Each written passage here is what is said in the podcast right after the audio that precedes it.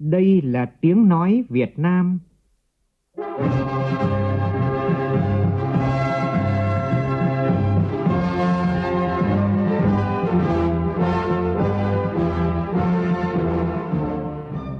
là tiếng nói Việt Nam,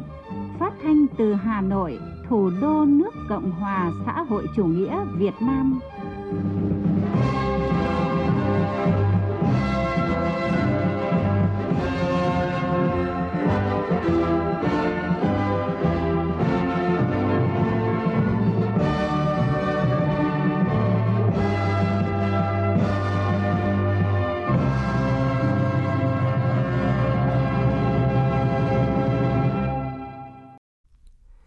Kính chào quý vị và các bạn. Mời quý vị và các bạn nghe chương trình Thời sự chiều của Đài Tiếng nói Việt Nam với những nội dung chính sau đây.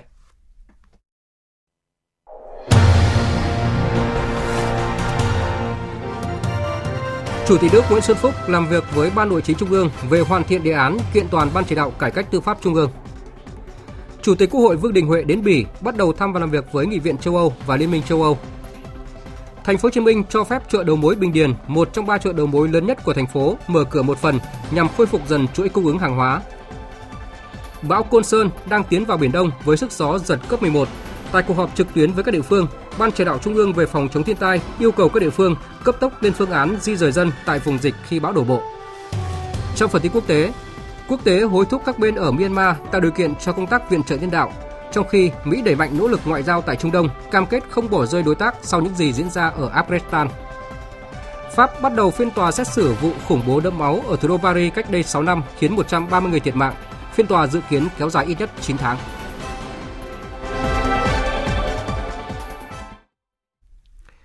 Bây giờ là nội dung chi tiết. Chiều nay, đồng chí Nguyễn Xuân Phúc, Ủy viên Bộ Chính trị, Chủ tịch nước, đồng thời là trưởng Ban chỉ đạo cải cách tư pháp Trung ương đã làm việc với Ban Nội chính Trung ương là cơ quan thường trực của Ban chỉ đạo cải cách tư pháp Trung ương về hoàn thiện dự thảo đề án, tổ chức hoạt động của Ban chỉ đạo cải cách tư pháp Trung ương. Cùng dự có đồng chí Phan Đình Trạc, Ủy viên Bộ Chính trị, Bí thư Trung Đảng, trưởng Ban Nội chính Trung ương, Phó trưởng Ban thường trực Ban chỉ đạo. Phóng viên Vũ Dũng đưa tin. Chủ tịch nước Nguyễn Xuân Phúc nhấn mạnh, trong 20 năm vừa qua, qua mỗi nhiệm kỳ Ban chỉ đạo cải cách tư pháp Trung ương đều đạt được những kết quả quan trọng trong tham mưu giúp Bộ Chính trị chỉ đạo, đôn đốc thực hiện các nghị quyết, chủ trương của Đảng về cải cách tư pháp, qua đó góp phần nâng cao hiệu lực hiệu quả hoạt động tư pháp, bảo vệ quyền con người, quyền và lợi ích hợp pháp của nhà nước, tổ chức cá nhân, giữ vững an ninh chính trị, trật tự xã hội, thúc đẩy phát triển kinh tế xã hội và hội nhập quốc tế. Thực hiện nghị quyết Đại hội Đảng toàn quốc lần thứ 13, kết luận của Ban chấp hành Trung ương Bộ Chính trị và Ban Bí thư, cùng với kết quả tổng kết thực tiễn hoạt động của Ban chỉ đạo trong 10 năm qua, đề án tổ chức hoạt động của Ban chỉ đạo cải cách tư pháp Trung ương đã tích cực được xây dựng nhằm đáp ứng yêu cầu cải cách tư pháp trong thời gian tới mà văn kiện đại hội 13 đã nêu rõ là tiếp tục đổi mới tổ chức, nâng cao chất lượng, hiệu lực, hiệu quả hoạt động và uy tín của Tòa án Nhân dân, Viện Kiểm sát Nhân dân, cơ quan điều tra, cơ quan thi hành án và các cơ quan tổ chức tham gia và quá trình tố tụng tư pháp, tăng cường khả năng tiếp cận pháp luật của người dân và doanh nghiệp. Trên cơ sở tiếp thu các ý kiến đóng góp, Chủ tịch nước Nguyễn Xuân Phúc đề nghị Ban Nội chính Trung ương tiếp tục hoàn thiện dự thảo đề án chặt chẽ, khoa học để sớm trình Bộ Chính trị cho ý kiến. Việc kiện toàn tổ chức chức năng nhiệm vụ của Ban chỉ đạo phù hợp với thực tiễn và nhiệm vụ là điều kiện quan trọng giúp Ban chỉ đạo hoàn thành tốt nhiệm vụ được Đảng, Nhà nước và nhân dân giao phó, thực hiện đúng nghị quyết chủ trương của Đảng, hiến pháp và pháp luật, tạo nên dấu ấn mạnh mẽ trong cải cách tư pháp. Qua đó tiếp tục đóng góp vào thành tựu của công cuộc đổi mới, sự phát triển của đất nước, nhất là trong việc bảo vệ quyền con người, quyền và lợi ích hợp pháp của nhà nước, tổ chức cá nhân, giữ vững an ninh chính trị, trật tự xã hội và thúc đẩy phát triển kinh tế xã hội. Thưa quý vị và các bạn, nhận lời mời của Chủ tịch Nghị viện châu Âu David Sassoli, Chủ tịch Quốc hội Vương Đình Huệ và đoàn đại biểu cấp cao Quốc hội nước ta đã đến sân bay Mesbrook, Bruxelles, Vương quốc Bỉ, bắt đầu thăm và làm việc với Nghị viện châu Âu, Liên minh châu Âu từ ngày 8 đến ngày 9 tháng 9. Tin của phóng viên Lê Tuyết. Đón Chủ tịch Quốc hội Vương Đình Huệ và đoàn tại sân bay Membrook về phía Bỉ có Phó Chủ tịch thứ nhất Thượng viện Bỉ, chủ nhiệm Chủ tịch nhóm nghị sĩ hữu nghị Bỉ Việt, Chủ tịch Liên minh Bỉ Việt Andris Griffoy, Phó chủ nhiệm Ủy ban Đối ngoại của Hạ viện Bỉ kiêm Chủ tịch nhóm nghị sĩ hữu nghị của Bỉ tại Liên minh Nghị viện Thế giới Samuel Golotati, lãnh sự danh dự Việt Nam tại Bỉ, Nam tước Joseph Baron de Grandry, Phó Đại sứ Việt Nam tại Bỉ Lê Vĩnh Thắng cùng đại diện cộng đồng người Việt Nam tại Bỉ. Trong chuyến thăm chính thức lần này tới Bỉ, Chủ tịch Quốc hội Vương Đình Huệ sẽ có cuộc hội kiến với Chủ tịch Hội đồng châu Âu, hội đàm với Chủ tịch Nghị viện châu Âu, Chủ tịch Hội đồng châu Âu, đại diện của các nghị sĩ của châu Âu trong các ủy ban quan trọng của Nghị viện châu Âu như Ủy ban về thương mại quốc tế. Đây là ủy ban có vai trò chủ chốt thúc đẩy việc thực hiện hiệp định và các nhóm nghị sĩ hữu nghị với ASEAN cũng như Việt Nam. Đặc biệt, Quốc hội Việt Nam sẽ cùng với Ủy ban Thương mại Quốc tế của Nghị viện châu Âu bàn bạc hình thành quy chế liên nghị viện để thúc đẩy việc thực hiện hiệp định. Chuyến thăm này cũng nhằm thúc đẩy việc phê chuẩn của các nước đối với Hiệp định Bảo hộ Đầu tư EVPA. Ngoài ra, lãnh đạo các bộ ngành như Bộ Nông nghiệp và Phát triển Nông thôn sẽ trao đổi với các đối tác của EU để thông báo những cố gắng nỗ lực của Việt Nam trong việc thực hiện những khuyến nghị của EU về đánh bắt thủy hải sản, cùng những hoạt động khác của các thành viên đoàn chính thức. Trước đó, trong chuyến công tác dự hội nghị các Chủ tịch Quốc hội Thế giới tại Cộng hòa Áo, Chủ tịch Quốc hội Vương Đình Huệ đã có 3 bài phát biểu quan trọng tại các phiên họp, đồng thời gặp gỡ song phương với 13 lãnh đạo cao cấp của Quốc hội, nghị viện các nước, dự diễn đàn doanh nghiệp Việt Áo, tiếp các tập đoàn doanh nghiệp, gặp gỡ cán bộ nhân viên Đại sứ quán Việt Nam tại Áo, tiếp các đại sứ tại châu Âu, gặp gỡ cộng đồng người Việt đang sinh sống ở châu Âu – đặc biệt là đã tiếp nhận cơ số vaccine, trang thiết bị y tế phục vụ cho công tác phòng chống dịch bệnh COVID-19 từ các doanh nghiệp, cộng đồng, cá nhân tại Áo. Sáng nay tại trụ sở Trung ương Đảng, đồng chí Võ Văn Thưởng, Ủy viên Bộ Chính trị, Thường trực Ban Bí thư, trưởng Ban Chỉ đạo Trung ương về quản lý biên chế đã chủ trì hội nghị lần thứ nhất của Ban Chỉ đạo. Cùng dự có đồng chí Trương Thị Mai, Ủy viên Bộ Chính trị, Bí thư Trung Đảng, trưởng Ban Tổ chức Trung ương và các đồng chí thành viên Ban Chỉ đạo. Phóng viên Văn Hiếu đưa tin. Dự kiến trong nhiệm kỳ, Ban chỉ đạo sẽ thực hiện một số nhiệm vụ trọng tâm, tổng kết việc thực hiện nghị quyết số 39 của Bộ Chính trị khóa 11, tham mưu Bộ Chính trị về quan điểm, mục tiêu, nhiệm vụ và giải pháp về quản lý sử dụng biên chế, tinh giản biên chế gắn với cơ cấu lại và nâng cao chất lượng đội ngũ cán bộ, công chức, viên chức và vị trí việc làm. Rà soát, hoàn thiện và thông qua hệ thống danh mục, bản mô tả vị trí việc làm cán bộ, công chức, viên chức của hệ thống chính trị, xây dựng đề cương hướng dẫn các địa phương, cơ quan đơn vị báo cáo tình hình kết quả thực hiện quản lý biên chế gắn với vị trí việc làm và đề xuất biên chế giai đoạn 2022-2026 và hàng năm, xây dựng đề án và tờ trình Bộ Chính trị về xác định tổng biên chế hệ thống chính trị giai đoạn 2022-2026. Kết luận hội nghị, đồng chí Võ Văn Thưởng nhấn mạnh nhiệm vụ của ban chỉ đạo là tham mưu đề xuất với Bộ Chính trị xem xét quyết định các chủ trương nguyên tắc về biên chế, tinh giản biên chế, nâng cao chất lượng đội ngũ cán bộ, công chức, viên chức và người hưởng lương phụ cấp từ ngân sách của các tổ chức trong hệ thống chính trị. Trên cơ sở chủ trương nguyên tắc của Bộ Chính trị về các quy định hiện hành, Ban chỉ đạo Trung ương hướng dẫn các cơ quan có thẩm quyền về quản lý biên chế, xây dựng kế hoạch quản lý sử dụng biên chế 5 năm và hàng năm, tiến hành tổng hợp, thẩm định, báo cáo Bộ Chính trị xem xét, quyết định. Do đó, mỗi nội dung đề án phải được nghiên cứu công phu, đáp ứng yêu cầu thực tiễn cao. Tinh thần là việc tăng hay giảm biên chế trong giai đoạn tới, xây dựng vị trí việc làm như hiện nay đã đáp ứng được yêu cầu hay chưa, vấn đề khung năng lực và chi trả lương phụ cấp hiện nay, chính sách cho việc thực hiện tinh giảm kinh phí cho vấn đề biên chế cần tiếp tục tổng kết và làm rõ để quyết định cho tổng biên chế trong thời gian tới.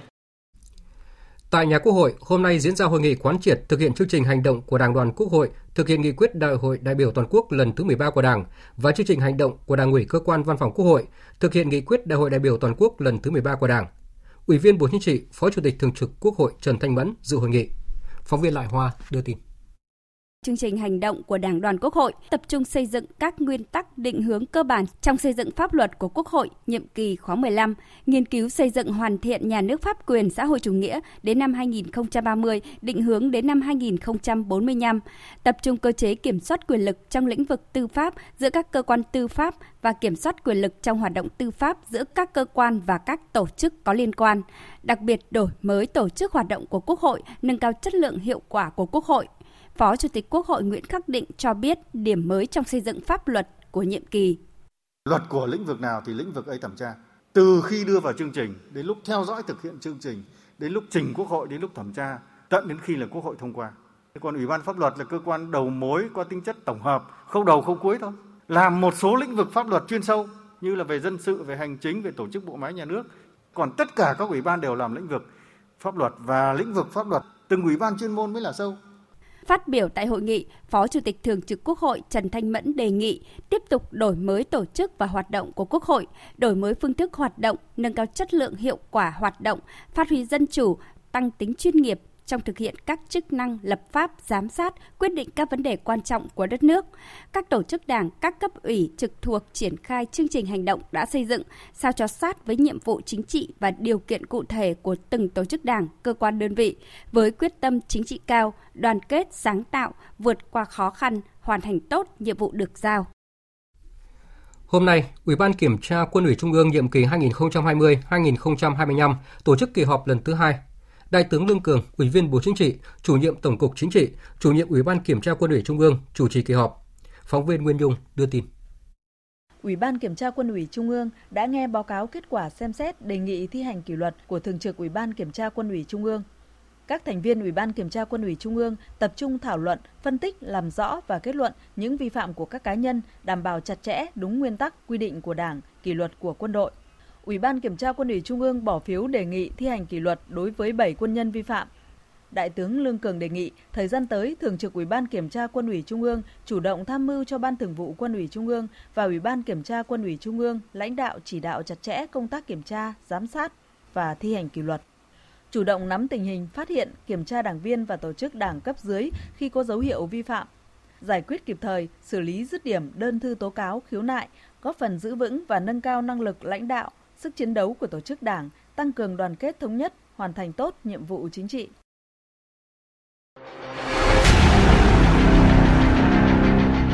Đẩy lùi COVID-19, bảo vệ mình là bảo vệ cộng đồng.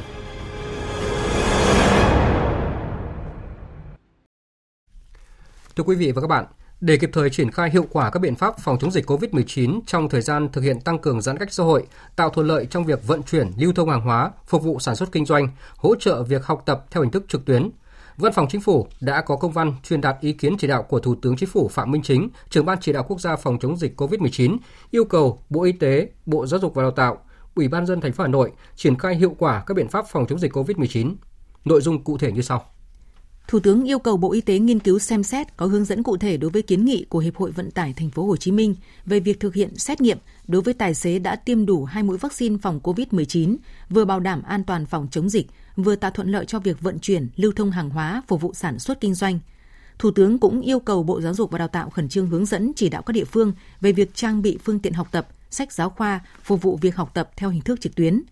Liên quan đến việc cấp giấy đi đường, Thủ tướng yêu cầu Ủy ban nhân dân thành phố Hà Nội có hướng dẫn cụ thể, kịp thời điều chỉnh nội dung có bất cập trong việc cấp giấy đi đường cho các nhóm đối tượng theo quy định đã ban hành, không để xảy ra tình trạng người dân và doanh nghiệp chờ đợi kéo dài, không để tập trung đông người và ùn tắc giao thông, nguy cơ lây lan dịch bệnh tại các chốt kiểm soát dịch. Thực hiện chỉ đạo của Thủ tướng cũng như là sau khi lắng nghe những góp ý về quy trình cấp giấy đi đường mới chưa phù hợp, gây khó khăn cho doanh nghiệp và người dân, Bí thư Thành ủy Hà Nội Đinh Tiến Dũng đã yêu cầu lãnh đạo thành phố điều chỉnh việc cấp và kiểm tra giấy đi đường phù hợp với thực tiễn. Theo đó, từ hôm nay, người dân tại thủ đô được phép dùng cả giấy đi đường theo mẫu cũ và mẫu mới. Ghi nhận của phóng viên Việt Cường.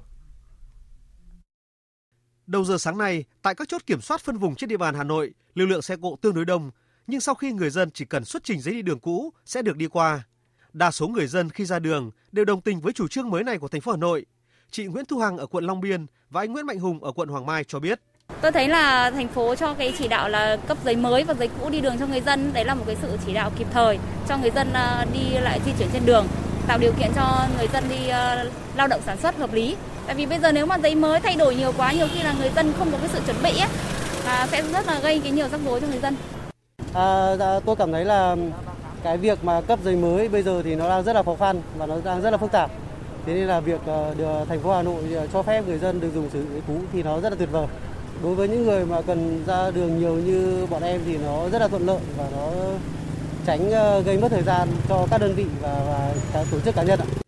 Bên cạnh việc đa số người dân đồng tình với chủ trương mới này của thành phố Hà Nội, một số ý kiến cho rằng thành phố cũng cần phải nhanh chóng có quy định mới chặt chẽ hơn, đặc biệt là thống nhất mẫu giấy đi đường để có thể kiểm soát chặt chẽ người ra đường, nhanh chóng khống chế dịch bệnh Chị Trần Thúy Hà ở quận Cầu Giấy cho rằng. Cái đấy thì là tạo điều kiện cho các doanh nghiệp cũng như là người dân đấy xử lý nó công việc còn đang dang dở thôi. Nhưng mà cũng, em nghĩ là cũng sớm cần phải bỏ cái này thôi. Phải theo chủ trương mới để cho để mà dập dịch nhanh để còn ổn định lại cuộc sống. Chứ nếu như cứ dây dưa như thế này thì không biết bao giờ mới hết dịch được thì còn lâu lắm. Tại vì là các anh cũng không thể kiểm soát được 100% người đi đường rồi. Em thấy kể cả mặc quần đùi áo phông cũng có giấy đi đường thì người ta đâu có đi làm đâu. Thì cái đấy mình không kiểm soát được thì đương nhiên là cái nguy cơ dịch nó sẽ cao hơn trong cộng đồng rồi. Theo em thì phải phải nhanh chóng là cấp giấy mới cho nhân dân để ờ, triển khai theo cái chính sách mới chứ không thì cứ như này thì không biết bao giờ mới hết dịch được. Trung úy Nguyễn Hữu Hiệu, đội cảnh sát giao thông số 1, Công an Hà Nội cho biết, tại điểm chốt giữa vùng 1 và 2, lượng xe cộ đầu giờ sáng còn đông, lực lượng chức năng đã bố trí chốt chặn hai đầu cầu ra vào thành phố, giữ khoảng cách để đảm bảo an toàn trong việc kiểm tra giấy đi đường. Để đảm bảo kiểm soát 100% số lượng dân từ vùng 2 đi vào vùng 1, tại điểm chốt thì chúng tôi đều bố trí những cái lực lượng để kiểm tra cũng như hướng dẫn người dân tham gia giao thông cho đúng những quy định phòng chống dịch bệnh. Ngoài ra những trường hợp ra đường không có lý do, chúng tôi tiến hành lập biên bản xử lý. Có những trường hợp mà xác minh không phải là đi vào đúng những cái quy định về vùng 2 đi vào vùng 1 thì chúng tôi cho quay đầu. Về diễn biến tình hình dịch bệnh, Sở Y tế Hà Nội cho biết, trưa nay, thành phố ghi nhận 35 ca mắc COVID-19 mới, trong đó có 7 ca tại cộng đồng và 28 ca tại khu cách ly phong tỏa.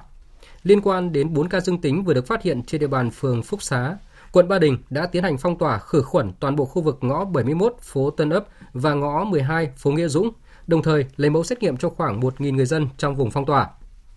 Về chiến dịch tiêm chủng vaccine, với mục tiêu hoàn thành tiêm mũi 1 cho toàn bộ người dân từ 18 tuổi trở lên trên địa bàn trước ngày 15 tháng 9, các quận huyện của Hà Nội đang đẩy nhanh tốc độ tiêm chủng.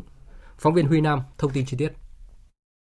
Những ngày qua, khu vực sân trường của trường tiểu học Thịnh Liệt, quận Hoàng Mai được trưng dụng thành điểm tiêm chủng vaccine phòng COVID-19 của phường Thịnh Liệt. Ông Hồ Văn Quang, trú tại khu trung cư Đồng Tàu cho biết, sau một thời gian đăng ký, hai thành viên trong gia đình đã được tiêm vaccine phòng COVID-19. Dịch bệnh phức tạp như này thì à, chỉ có được tiêm vaccine thì mới ờ,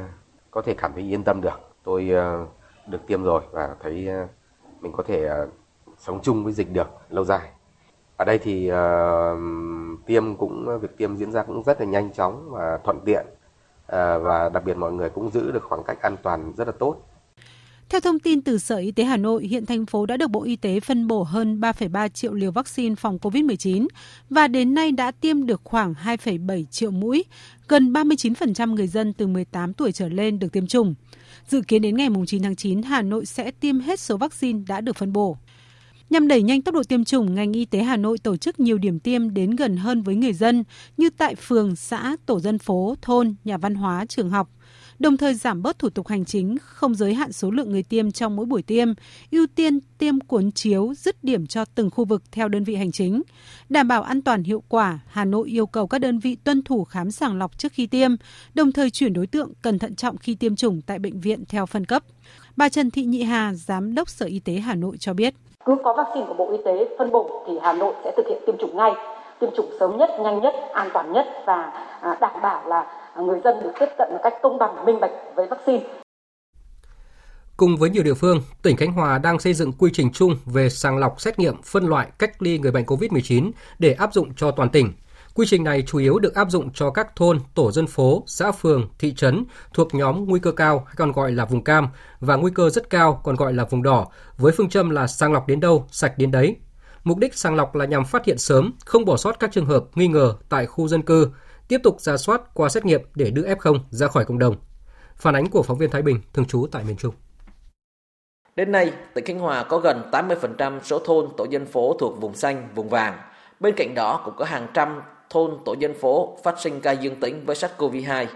Tại thành phố Nha Trang đã có hơn 100 thôn tổ dân phố thuộc diện nguy cơ cao, nguy cơ rất cao. Mô hình sàng lọc lấy mẫu xét nghiệm tầm soát cộng đồng tại phường Vĩnh Trường của Bệnh viện Quân y 87 đã được tỉnh Khánh Hòa nhân rộng, từng bước thu hẹp vùng đỏ, mở rộng vùng xanh. Bác sĩ Huỳnh Văn Dõng, Giám đốc Trung tâm Kiểm soát Bệnh tật tỉnh Khánh Hòa cho biết. Yêu cầu phải nghiêm túc và muốn để nghiêm túc thì cũng phải có cái bước giám sát. Cứ thả anh em xuống làm chứ trên này không không có giám sát được. Trung tâm y tế nói gì chứ không không ăn thua. Hơn nữa đây là cái lực lượng cộng hợp chứ không phải là lực lượng của chuyên ngành cho nên phải có một cái đồng chí lãnh đạo tương đối để giám sát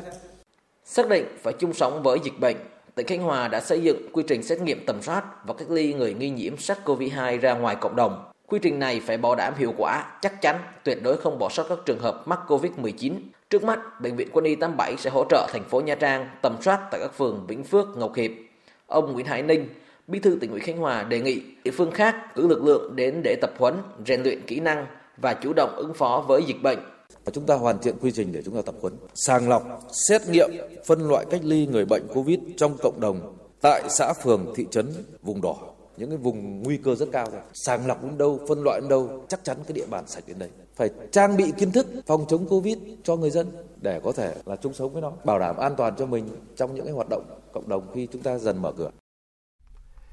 Để khôi phục lại chuỗi cung ứng hàng hóa, Sở Công Thương Thành phố Hồ Chí Minh đã cho phép chợ đầu mối Bình Điền, một trong ba chợ đầu mối lớn nhất của thành phố, mở cửa một phần làm điểm trung chuyển hàng hóa. Tin của phóng viên Vinh Quang. Điểm trung chuyển hàng hóa tại chợ đầu mối Bình Điền được kích hoạt trở lại từ tối 7 tháng 9, hoạt động từ 16 giờ hôm trước đến 8 giờ sáng hôm sau. Điểm này nhận và cung ứng từ 150 đến hơn 200 tấn hàng mỗi đêm. Tại đây hàng hóa được sang xe và đưa về các điểm bán lẻ khu vực nội đô thành phố, không được sơ chế tại điểm tập kết. Phương tiện ra vào chợ được điều tiết phân luồng một chiều với đường đi rộng 10 mét, đảm bảo đủ để phương tiện lên xuống hàng, tránh tình trạng ùn tắc. Theo ông Phan Thành Tân, giám đốc công ty chợ Bình Điền, trong ngày đầu mở lại, điểm trung chuyển có 10 thương nhân tham gia. Mỗi thương nhân được phép đăng ký tối đa 10 lao động, phụ trách luôn khâu lên xuống hàng do ban quản lý chợ không tổ chức lực lượng bốc xếp trong điểm tập kết. Các đối tượng này phải đảm bảo đã tiêm vaccine ít nhất một mũi trở lên, được giám sát chặt chẽ về danh sách và đáp ứng nghiêm ngặt các quy định về phòng chống COVID-19. Có giấy xét nghiệm âm tính với SARS-CoV-2 trong vòng 72 giờ. Ông Tân cho biết thêm, sáng nay các khâu hoạt động khá nhịp nhàng, an toàn, đúng như phương án đã đề ra. Đặc biệt tất cả các tài xế xe ra vào chợ phải được đăng ký trước qua cái Google Form hiệu xe, bản số xe, rồi chở hàng gì, giờ vào chợ đó thì mới được cho vào chợ. Đặc biệt tất cả các tài xế là phải cũng có xét nghiệm âm tính mới cho vào. Chợ Bình Điền là chợ đầu mối thứ hai tại thành phố Hồ Chí Minh, mở điểm trung chuyển hàng hóa. Hôm nay, lượng tiểu thương tăng lên khoảng 20 đầu mối cung ứng để đẩy mạnh nguồn hàng, đáp ứng nhu cầu của thành phố. Trước đó, tại chợ đầu mối Thủ Đức đã mở điểm trung chuyển hàng hóa tại bãi đậu xe container của chợ từ ngày 13 tháng 7. Chợ đầu mối Hóc Môn cũng đã có phương án mở điểm trung chuyển hàng hóa, tuy nhiên chưa thể triển khai vì tình hình dịch bệnh quanh khu vực vẫn còn diễn biến phức tạp. Theo thống kê chưa đầy đủ thì thành phố Hồ Chí Minh hiện có hơn 3.000 trẻ em bị nhiễm COVID-19, trong khi số lượng trẻ em F0, trẻ em mồ côi do cha mẹ tử vong vì COVID-19 có xu hướng gia tăng. Đây chính là những đối tượng cần có sự chăm sóc và hỗ trợ về mặt tâm lý. Phóng viên Kim Thanh thông tin.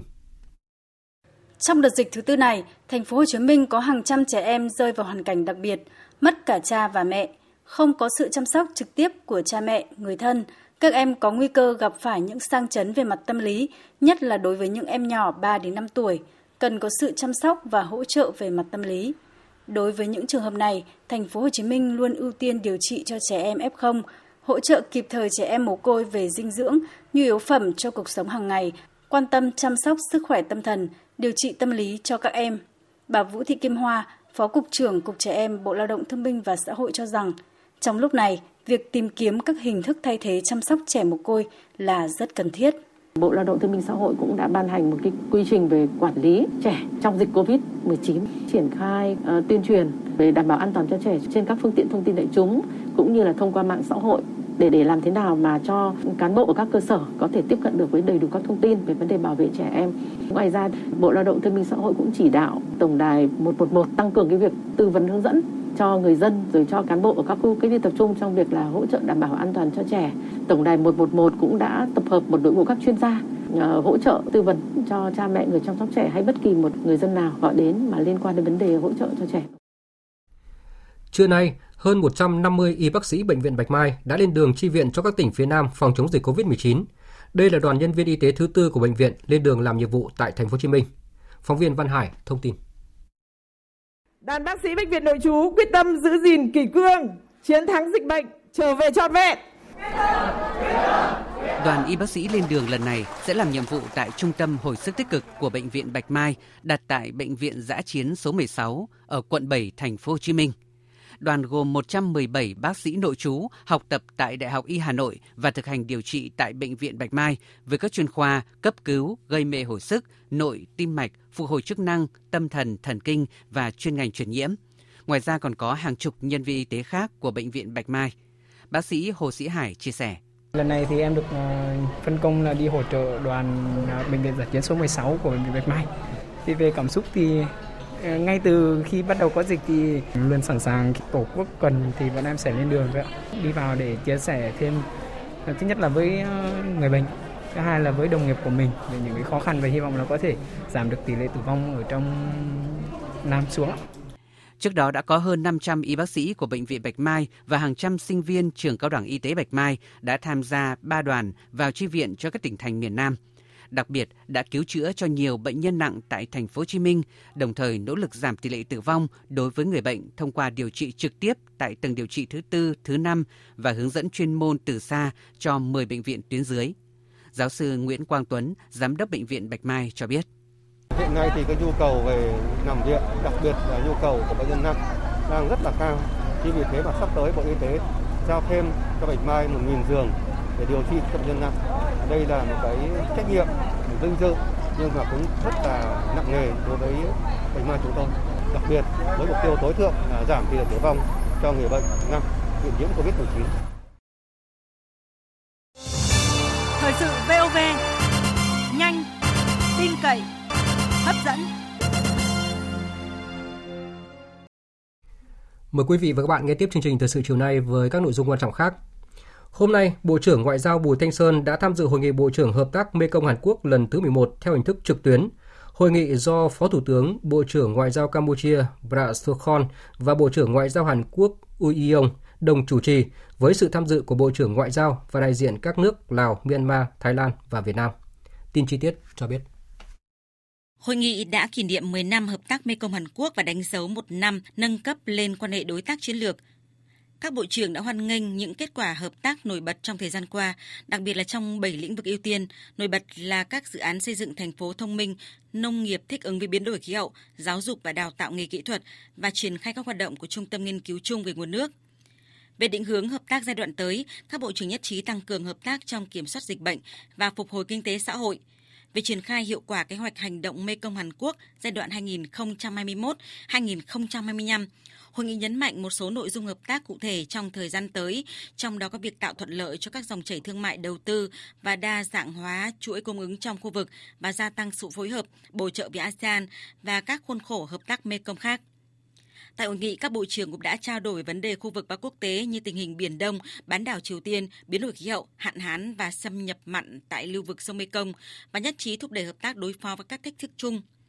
Phát biểu tại hội nghị, Bộ trưởng Bộ Ngoại giao Bùi Thanh Sơn nhấn mạnh ưu tiên chính của hợp tác Mekong Hàn Quốc trong giai đoạn tới là hỗ trợ các nước thành viên vượt qua giai đoạn khó khăn hiện nay – theo đó, Bộ trưởng Bộ Ngoại giao Bùi Thanh Sơn đề xuất 4 nội dung chính bao gồm kiểm soát dịch bệnh thông qua bảo đảm các nước được tiếp cận vaccine kịp thời, đầy đủ và công bằng, chia sẻ kinh nghiệm và chuyển giao công nghệ hỗ trợ các nước Mekong sản xuất vaccine trong nước, hợp tác về chuyển đổi số và xây dựng kinh tế số, đặc biệt là tổ chức diễn đàn số và xanh Mekong Hàn Quốc và xây dựng cổng thông tin SMS Mekong Hàn Quốc nhằm hỗ trợ các doanh nghiệp Mekong Hàn Quốc kết nối, tiếp cận thông tin. Kết thúc hội nghị, các bộ trưởng đã thông qua tuyên bố đồng chủ tịch và nhất trí phối hợp chặt chẽ để tổ chức thành công hội nghị cấp cao Mekong Hàn Quốc lần thứ ba vào tháng 10 năm 2021. Chiều nay, Hội nghị Bộ trưởng Kinh tế ASEAN lần thứ 53 theo hình thức trực tuyến khai mạc dưới sự chủ trì của Bộ trưởng Tài chính và Kinh tế thứ hai Brunei Darussalam, ngài Mốt Amin Abdullah và sự tham dự của Bộ trưởng Kinh tế các nước thành viên ASEAN, Tổng thư ký ASEAN Lim Sok Hoi, Đoàn Việt Nam tham dự hội nghị gồm đại diện các bộ Công Thương, Ngoại giao, Tài chính, Kế hoạch và Đầu tư, Tư pháp do Thứ trưởng Bộ Công Thương Trần Quốc Khánh dẫn đầu. Tin của phóng viên Nguyên Long. Tại hội nghị, các bộ trưởng đã chia sẻ thông tin và cập nhật tình hình triển khai các biện pháp đối phó với dịch bệnh COVID-19, đồng thời ghi nhận những nỗ lực chung của cộng đồng kinh tế ASEAN trong công tác phòng chống dịch bệnh, cũng như triển khai các biện pháp thực hiện khung phục hồi tổng thể ASEAN – các bộ trưởng đã thông qua lộ trình Banda Sri Barawan về chuyển đổi số trong ASEAN để đẩy nhanh phục hồi kinh tế ASEAN và hội nhập kinh tế số. Ngoài ra, các bộ trưởng cũng thảo luận nhằm thống nhất quan điểm nội bộ về định hướng hợp tác kinh tế giữa ASEAN và các đối tác đối thoại như Hoa Kỳ, Trung Quốc, Liên minh châu Âu, Nhật Bản, Hàn Quốc, Australia, New Zealand, Ấn Độ, Nga, Canada, Vương quốc Anh, vân vân cũng như việc thực thi và đàm phán nâng cấp các hiệp định thương mại tự do hiện hành giữa ASEAN và các nước đối tác tiến độ phê duyệt Hiệp định Đối tác Kinh tế Toàn diện khu vực RCEP với mục tiêu đưa hiệp định đi vào thực thi vào đầu năm 2022 nhằm góp phần thúc đẩy thương mại, củng cố chuỗi cung ứng khu vực, góp phần vào quá trình phục hồi kinh tế ASEAN và khu vực sau đại dịch. Các bộ trưởng cũng trao đổi và ghi nhận tình hình thảo luận của nhóm đặc trách về các điều khoản hiệu lực trong các hiệp định kinh tế ASEAN. Bộ trưởng Tài chính và Kinh tế thứ hai Brunei Darussalam nhấn mạnh về vai trò của sự đoàn kết thống nhất trong hợp tác cùng phát triển. Khi chúng ta có được sự đoàn kết, thống nhất và chia sẻ những thông tin tốt cũng như củng cố nền kinh tế của chúng ta tiếp tục phát triển, thì chúng ta có thể hoàn toàn thích nghi được với những tình huống mới của chúng ta. Đa phương hóa là yếu tố rất quan trọng trong việc phát triển và mở cửa nền kinh tế. Và việc hợp tác kinh tế của chúng ta thậm chí còn quan trọng hơn nữa trong vấn đề phát triển vaccine, tiếp cận vaccine và phân phối vaccine cho các quốc gia một cách minh bạch. Tham gia thảo luận tại hội nghị, Việt Nam đã đóng góp ý kiến tích cực đối với vấn đề hợp tác kinh tế nội khối ASEAN như kế hoạch giả soát hiệp định thương mại hàng hóa ASEAN, ATIGA, tăng cường xử lý các hàng rào phi thuế quan ở các nước ASEAN và các biện pháp tạo thuận lợi thương mại nhằm thúc đẩy thương mại nội khối, đồng thời đưa ra các kiến nghị về định hướng hợp tác giữa kinh tế ASEAN với các đối tác ngoại khối trong thời gian tới, nhằm đảm bảo đem lại lợi ích thiết thực cho các doanh nghiệp Việt Nam và ASEAN, góp phần vào quá trình phục hồi kinh tế sau đại dịch COVID-19.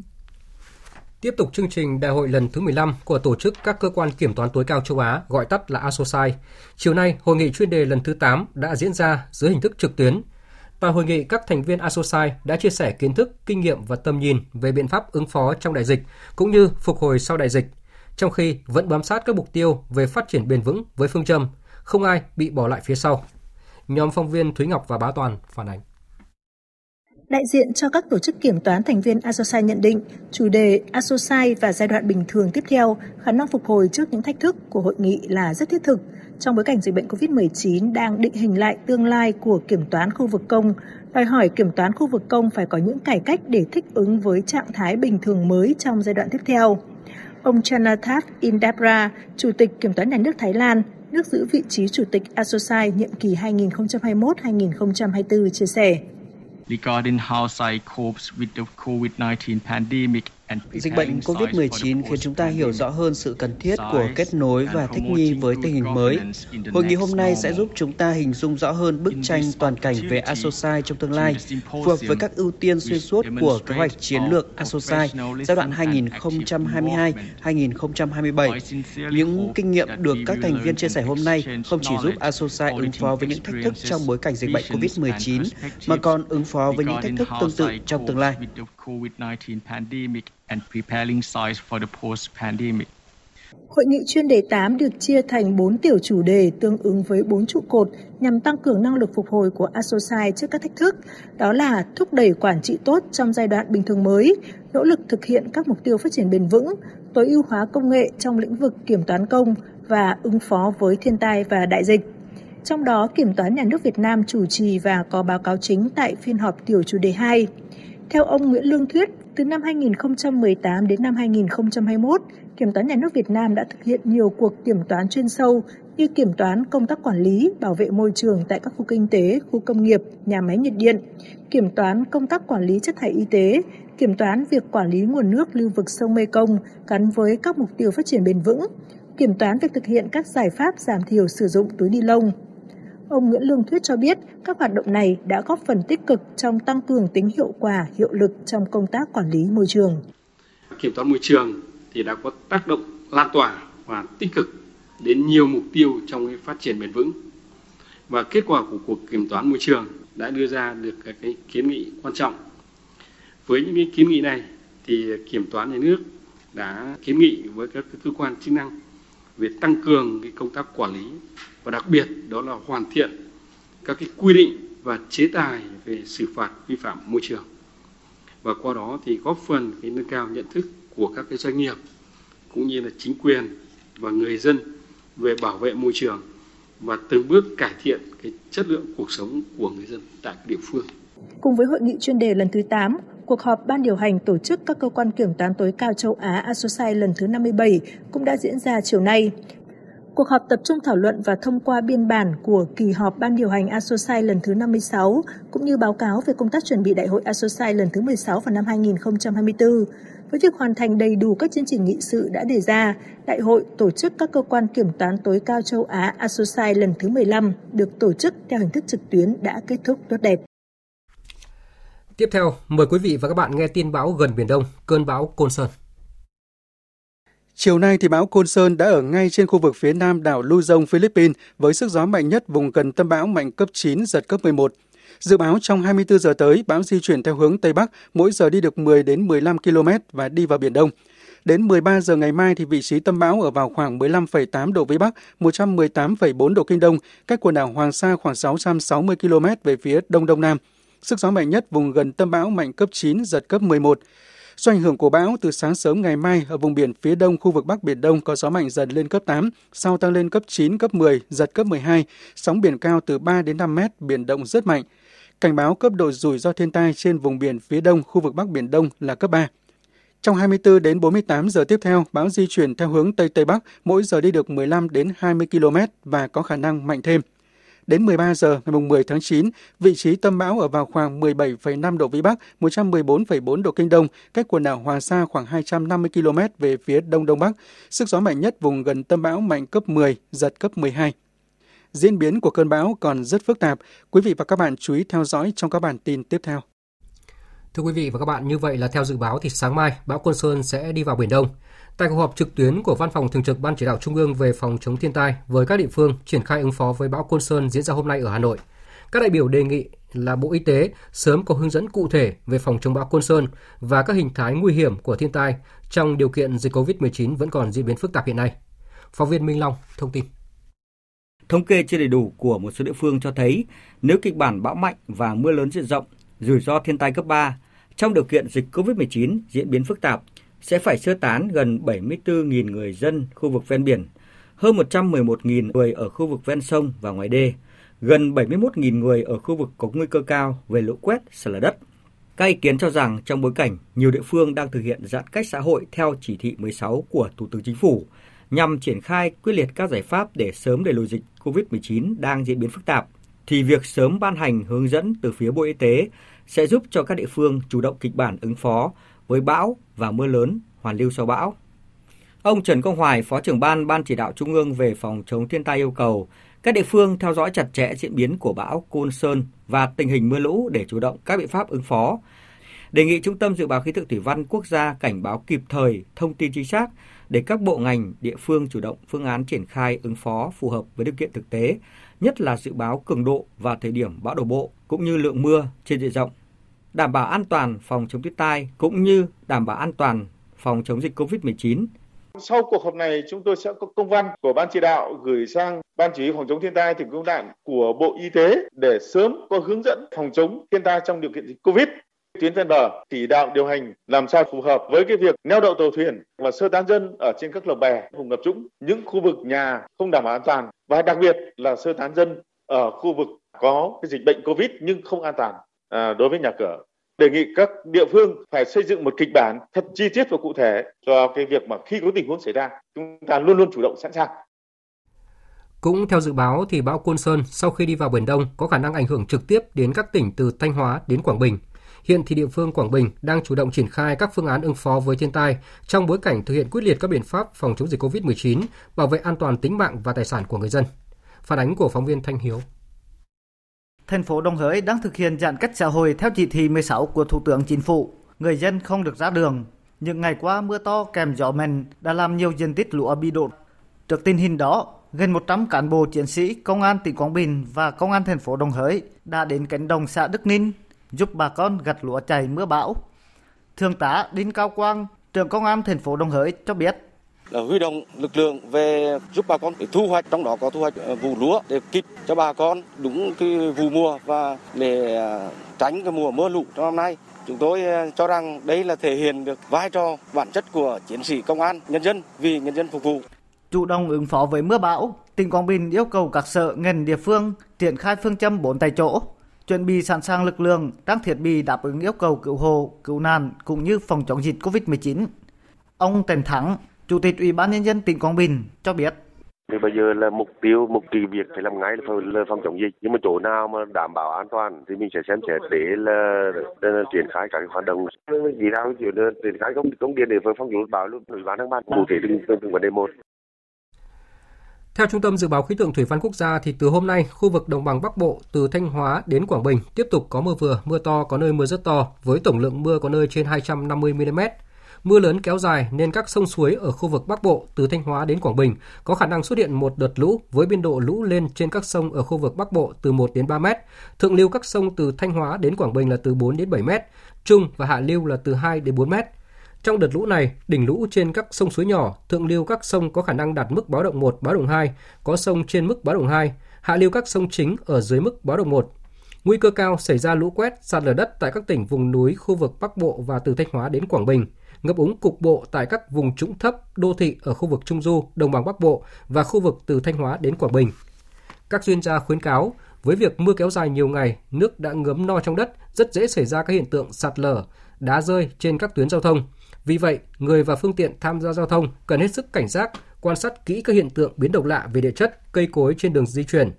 Người dân cũng cần cảnh giác trước các dấu hiệu xuất hiện lũ quét như là mưa lớn nhiều ngày ở vùng thượng lưu, nước sông hoặc suối chuyển màu đục, có tiếng động bất thường của đất đá hoặc âm thanh lạ trong lòng đất. Khi thấy các dấu hiệu này thì người dân cần nhanh chóng di chuyển khỏi vực có thể xảy ra lũ quét để đến nơi có vị trí cao hơn.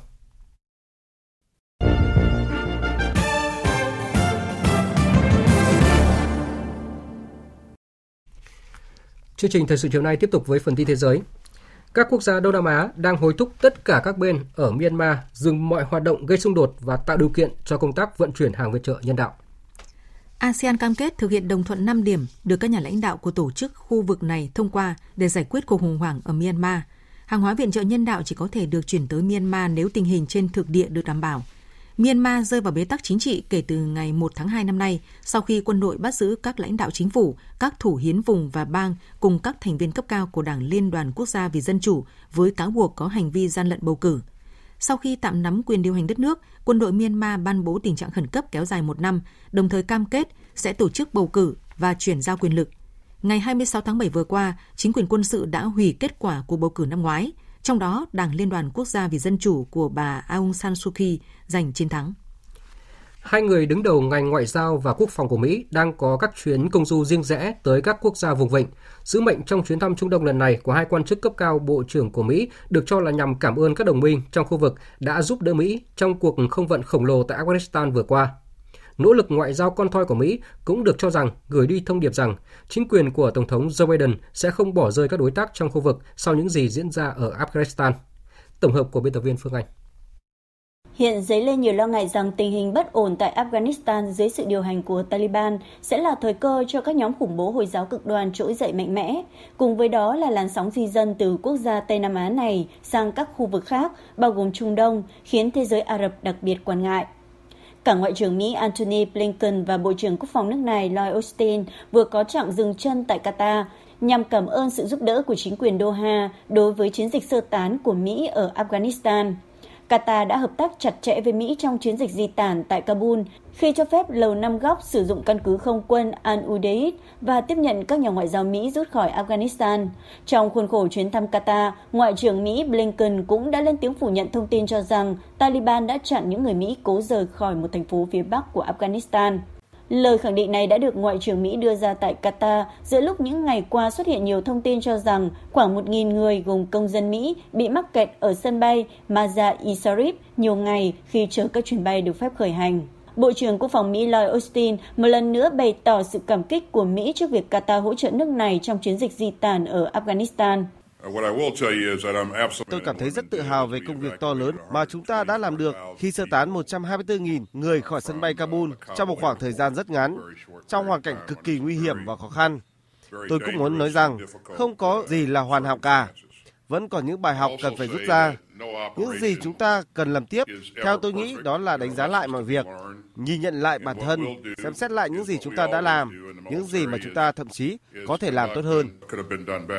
Ngoài việc cảm ơn sự hỗ trợ của đồng minh khu vực trong chiến dịch di tản vừa qua, Mỹ cũng đang cho thấy ý định tìm kiếm sự đồng thuận trong vấn đề hợp tác chống khủng bố. Trước những lo ngại Afghanistan có khả năng một lần nữa trở thành điểm nóng của khủng bố nếu Mỹ khoanh tay đứng nhìn, việc chính quyền Mỹ cử riêng Ngoại trưởng Antony Blinken và Bộ trưởng Quốc phòng Lloyd Austin đến các quốc gia vùng vịnh phần nào cho thấy Mỹ vẫn muốn chấn an các đồng minh rằng bất chấp việc nước này rút khỏi Afghanistan và muốn tập trung vào các mối đe dọa từ Trung Quốc và Nga, song Mỹ vẫn có ý định tôn trọng các nghĩa vụ trong nỗ lực chống khủng bố.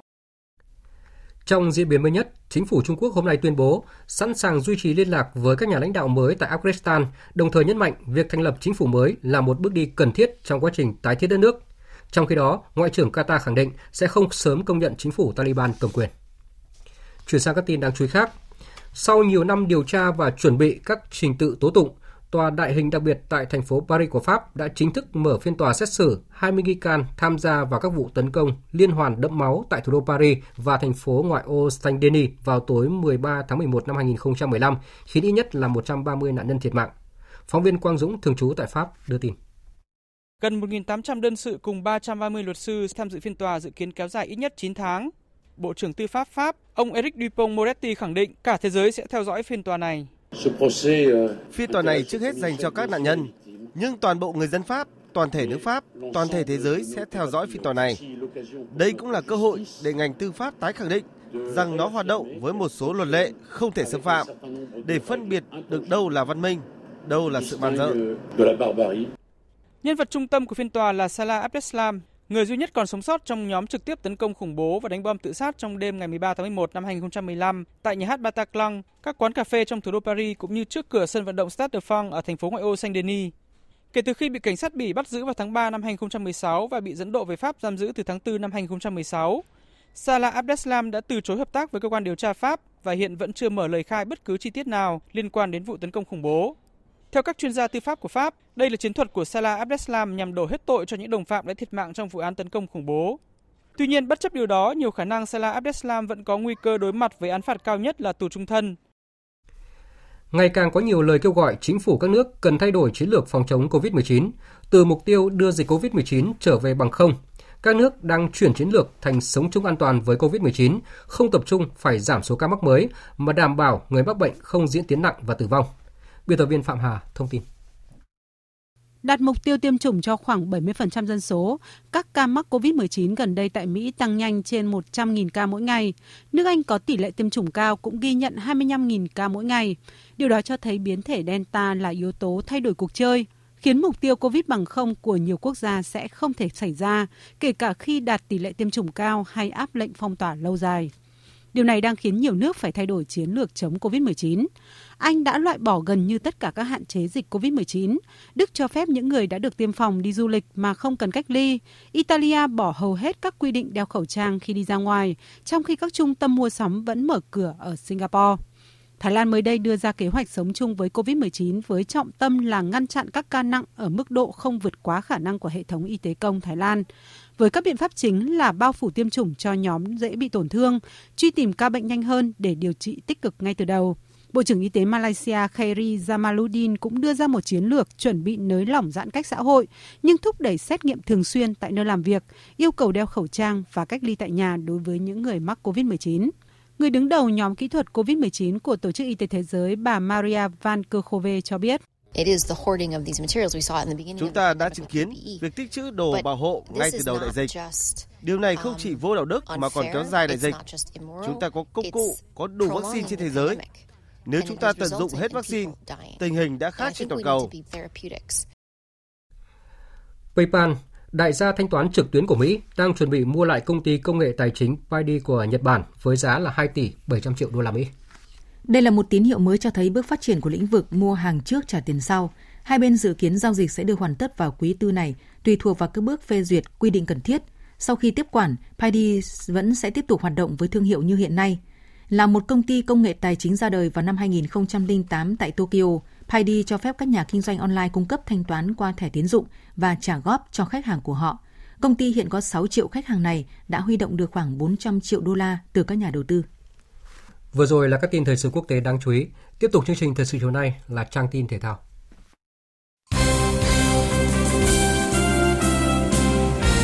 Thưa quý vị và các bạn, sau trận gặp Australia vào tối qua, các tuyển thủ Việt Nam được nghỉ ngơi, tái tạo năng lượng trước khi hội quân trở lại vào ngày 16 tháng 9 nhằm hướng tới hai trận gặp Trung Quốc và Oman tại vòng loại thứ 3 World Cup 2022 khu vực châu Á. Nhóm tuyển thủ Việt Nam ở Hà Nội sẽ được trở về với gia đình nếu có kết quả xét nghiệm COVID-19 âm tính những cầu thủ ở địa phương khác sẽ di chuyển về Trung tâm Đào tạo bóng đá trẻ Việt Nam. Trong thời gian này, các tuyển thủ được nghỉ ngơi, hồi phục. Riêng trường hợp thủ thành Đặng Văn Lâm, ngay sau trận đấu với Australia, anh đã chia tay huấn luyện viên Park Hang-seo cùng các đồng đội ở đội tuyển Việt Nam để trở lại Nhật Bản thi đấu. Chia sẻ về lý do chọn Văn Lâm bắt chính ở trận đấu tối qua, huấn luyện viên Park Hang-seo cho biết. Các cầu thủ Australia mạnh về thể hình, thể lực và bóng bổng. Vì thế tôi chọn Văn Lâm đây là quan điểm của tôi. về khả năng chơi bóng bổng, Văn Lâm hay hơn Tấn Trường. Ngoài ra, tôi cũng muốn tạo bầu không khí cạnh tranh lành mạnh. Trận này, Việt Nam dù chịu bàn thua, nhưng Văn Lâm đã làm rất tốt nhiệm vụ của mình. Trong đợt tập trung sắp tới chuẩn bị cho hai trận đấu với Trung Quốc và Oman vào tháng 10, huấn luyện viên Park Hang-seo sẽ chào đón sự trở lại của tiền đạo Nguyễn Công Phượng. Hồi tháng 8, khi đội tuyển Việt Nam tập trung, tôi cũng đã gọi Công Phượng, nhưng cậu ấy có việc cá nhân quan trọng và tôi tôn trọng việc riêng của cậu ấy. Sau đó tôi cũng đề nghị với VFF về việc gọi Công Phượng ra. Tuy nhiên, do dịch COVID-19 phức tạp nên chuyến bay từ thành phố Hồ Chí Minh ra Hà Nội bị dừng. Theo kế hoạch, Công Phượng sẽ trở lại đội tuyển từ ngày 9 tháng 9. Do lâu ngày không tập luyện nên chắc chắn Công Phượng sẽ phải nỗ lực rất nhiều. Theo kế hoạch, ở đợt tập trung tới, thầy trò huấn luyện viên Park Hang-seo sẽ tiếp tục có những trận đấu tập với U22 Việt Nam. Nếu tình hình thuận lợi, VFF có thể lên đường sang Tây Á sớm và tìm đối thủ giao hữu quốc tế tại đây. Sau hai trận đá chính liên tiếp ở vòng loại thứ ba World Cup 2022, trung vệ Nguyễn Thành Trung đã dính chấn thương. Sáng nay, các bác sĩ của tuyển Việt Nam đã đưa Thành Trung đi kiểm tra mức độ. Kết quả cho thấy trung vệ này bị rách cơ và phải nghỉ thi đấu khoảng một tháng. Lúc này, tuyển Việt Nam còn các ca chấn thương của Đình Trọng, Minh Vương và Văn Hậu. Trong đó, Văn Hậu đã trở về câu lạc bộ Hà Nội để tập hồi phục cùng huấn luyện viên thể lực và bác sĩ của đội bóng. Theo quy định của AFC, đội trưởng Wu Xi của đội tuyển Trung Quốc sẽ không được góp mặt ở trận gặp Việt Nam tại vòng loại thứ ba World Cup 2022 vào ngày 7 tháng 10 tới. Tiền vệ số 15 của Trung Quốc phải lĩnh án treo giò vì tấm thẻ vàng ở trận gặp Nhật Bản tối qua và tấm thẻ vàng trong trận thắng 5-0 trước Maldives ở vòng loại thứ hai vào ngày 10 tháng 9 năm 2019. Việc thiếu vắng đội trưởng chắc chắn sẽ là tổn thất không nhỏ đối với Trung Quốc trong trận đấu quan trọng với huấn luyện viên thầy trò Park Hang-seo bởi tiền vệ 32 tuổi này đang là linh hồn trong lối chơi của đội bóng. Đội tuyển Futsal Việt Nam đã hoàn tất quá trình chuẩn bị cho vòng chung kết Futsal World Cup 2021. Ngay lúc này, toàn đội đang ôn lại kỹ chiến thuật và sẵn sàng bước vào những trận đấu tiếp theo tại vòng bảng. Đội tuyển Futsal Việt Nam mới hoàn tất bước chạy đà cuối cùng bằng trận giao hữu trước đội tuyển Maroc. Dù thua 1-2 nhưng đã giúp ban huấn luyện nhìn ra những điểm mạnh yếu để tiếp tục hoàn thiện trong những ngày còn lại. Huấn luyện viên Phạm Minh Giang cho biết. Về mặt chuyên môn cũng như là tâm lý thi đấu, à, đặc biệt là cường độ thi đấu, à, các cầu thủ của Tây Ban Nha chơi bóng rất là nhanh. Ừ, nhưng qua đó thì đội cũng cho thấy bộc lộ rất là nhiều điểm yếu, cũng như là trong khâu phòng ngự kèm pivot và các à, pha kiểm soát bóng ở sân nhà mất bóng rất nguy hiểm. Việc sang Litva sớm đã giúp đội khá nhiều trong việc làm quen sân thi đấu, thời tiết cũng như giúp đội có thể sớm ổn định trước khi bước vào vòng chung kết Futsal World Cup. Khi đến Lithuania, ngoài việc củng cố và cải thiện các điểm yếu, thì ban luyện cũng muốn cầu thủ làm quen với lại thời tiết cũng như là cái nhịp sinh học. Vì ở Lithuania nó rất là lạnh. Ừ, hy vọng là trong thời gian ngắn các cầu thủ sẽ thích nghi nhanh và bước vào giải với một tâm thế và trạng thái tốt nhất. Đội vẫn còn 6 ngày nữa để chuẩn bị tốt nhất cho trận gia quân vào ngày 14 tháng 9 gặp đội tuyển Brazil. Tối nay, đội tuyển quần vợt Việt Nam với 4 tuyển thủ là Lý Hoàng Nam, Lê Quốc Khánh, Trịnh Linh Giang và Vũ Hà Minh Đức sẽ lên đường sang Jordani tranh tài tại giải quần vợt đồng đội nam quốc tế Davis Cup nhóm 3 khu vực châu Á-Thái Bình Dương năm 2021. Hai tuần qua, các thành viên đội tuyển quần vợt Việt Nam đã tập trung tập luyện tại Tây Ninh. Dù phải trải qua quãng thời gian rất dài không thể thi đấu do dịch bệnh, nhưng Lý Hoàng Nam và các đồng đội đều tràn đầy tự tin trước khi lên đường sang Jordan tham dự giải Davis Cup nhóm 3 Hiện tại thì Nam và đội tuyển đang giữ ờ, phong độ cũng như là thể lực rất là tốt và cái mục tiêu của toàn đội là thăng hạng lên nhóm 2 và mục tiêu riêng của Nam là cố gắng thắng từng trận năm thi đấu.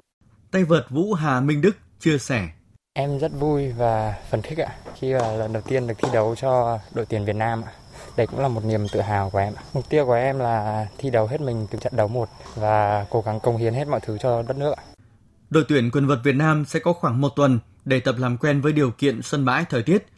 với việc giải có tới 3 suất thăng hạng, triển vọng trở lại nhóm 2 của quân vật Việt Nam là rất khả quan. Dự báo thời tiết Trung tâm Dự báo Khí tượng Thủy văn Quốc gia cho biết là hôm nay đến ngày mai, nhiều vùng trên cả nước sẽ tiếp tục có mưa rào và rông, cục bộ có nơi mưa vừa, mưa to, có nơi mưa rất to. Trong mưa rông cần đề phòng các hiện tượng thời tiết nguy hiểm như lốc xét, mưa đá và gió giật mạnh nguy cơ cao xảy ra lũ quét, sạt lở đất tại khu vực vùng núi và ngập úng cục bộ tại các vùng trung thấp, khu vực đô thị. Ngay sau đây sẽ là bản tin dự báo thời tiết chi tiết các khu vực trên cả nước trong đêm nay và ngày mai. Phía Tây Bắc Bộ có mưa rào và rông rải rác, cục bộ có mưa vừa mưa to. Riêng Sơn La, Hòa Bình có mưa vừa mưa to, có nơi mưa rất to, gió nhẹ. Trong mưa rông có khả năng xảy ra lốc xét và gió giật mạnh, nhiệt độ từ 22 đến 33 độ. Phía Đông Bắc Bộ có mưa rào và rông rải rác, cục bộ có mưa vừa mưa to. Riêng khu vực đồng bằng có mưa vừa mưa to, có nơi mưa rất to. Gió Đông Bắc đến Đông cấp 2, cấp 3, nhiệt độ từ 23 đến 31 độ. Khu vực từ Thanh Hóa đến Thừa Thiên Huế có mưa rào và rải rác có rông, cục bộ có mưa vừa mưa to. Riêng khu vực Thanh Hóa đến Quảng Bình có mưa to đến rất to gió nhẹ, nhiệt độ từ 23 đến 31 độ. Khu vực từ Đà Nẵng đến Bình Thuận có mưa rào và rông vài nơi, riêng chiều và tối có mưa rào và rông rải rác, cục bộ có mưa vừa mưa to, gió Tây Nam cấp 2, cấp 3, nhiệt độ từ 24 đến 33 độ. Tây Nguyên có mưa rào và rông vài nơi, riêng chiều tối và tối có mưa rào và rải rác có rông, cục bộ có mưa to đến rất to, gió Tây Nam cấp 2, cấp 3, nhiệt độ từ 20 đến 31 độ. Nam Bộ có mưa rào và rông vài nơi, riêng chiều và tối có mưa rào và rải rác có rông, cục bộ có mưa to đến rất to, gió Tây Nam cấp 2, cấp 3, nhiệt độ từ 23 đến 32 độ. Khu vực Hà Nội có mưa vừa mưa to, có nơi mưa rất to và rải rác có rông, gió Đông Bắc đến Đông cấp 2, cấp 3, nhiệt độ từ 24 đến 31 độ.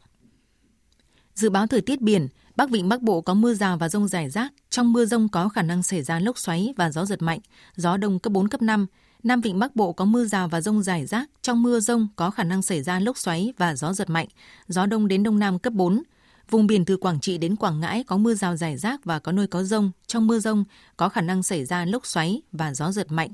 gió nhẹ. Vùng biển từ Bình Thuận đến Cà Mau có mưa rào và rông rải rác. Trong mưa rông có khả năng xảy ra lốc xoáy và gió giật mạnh, gió Tây Nam cấp 5, có lúc cấp 6, giật cấp 8, biển động. Khu vực giữa Biển Đông có mưa rào và rông rải rác, riêng vùng biển phía Đông Bắc có mưa bão. Trong mưa rông có khả năng xảy ra lốc xoáy và gió giật mạnh. Phía Bắc gió Đông Bắc đến Bắc, phía Nam gió Tây đến Tây Nam cấp 4, cấp 5. Riêng vùng biển phía Đông Bắc gió mạnh dần lên cấp 6, giật cấp 8, biển động. Khu vực quần đảo Hoàng Sa có mưa rào rải rác và có nơi có rông. Trong mưa rông có khả năng xảy ra lốc xoáy và gió giật mạnh. Gió đông đến đông bắc cấp 4, Vùng biển từ Bình Định đến Ninh Thuận, khu vực Nam Biển Đông, khu vực quần đảo Trường Sa thuộc tỉnh Khánh Hòa, vùng biển từ Cà Mau đến Kiên Giang và Vịnh Thái Lan có mưa rào và rông rải rác. Trong mưa rông có khả năng xảy ra lốc xoáy và gió giật mạnh, gió Tây Nam cấp 4. Thông tin dự báo thời tiết vừa rồi đã kết thúc chương trình thời sự chiều nay của Đài Tiếng nói Việt Nam. Chương trình do các biên tập viên Nguyễn Cường, Hải Quân và Thu Hòa thực hiện với sự tham gia của phát thanh viên Hồng Huệ và kỹ thuật viên Thu Phương. Chịu trách nhiệm nội dung Nguyễn Thị Tuyết Mai. Cảm ơn quý vị và các bạn đã dành thời gian lắng nghe.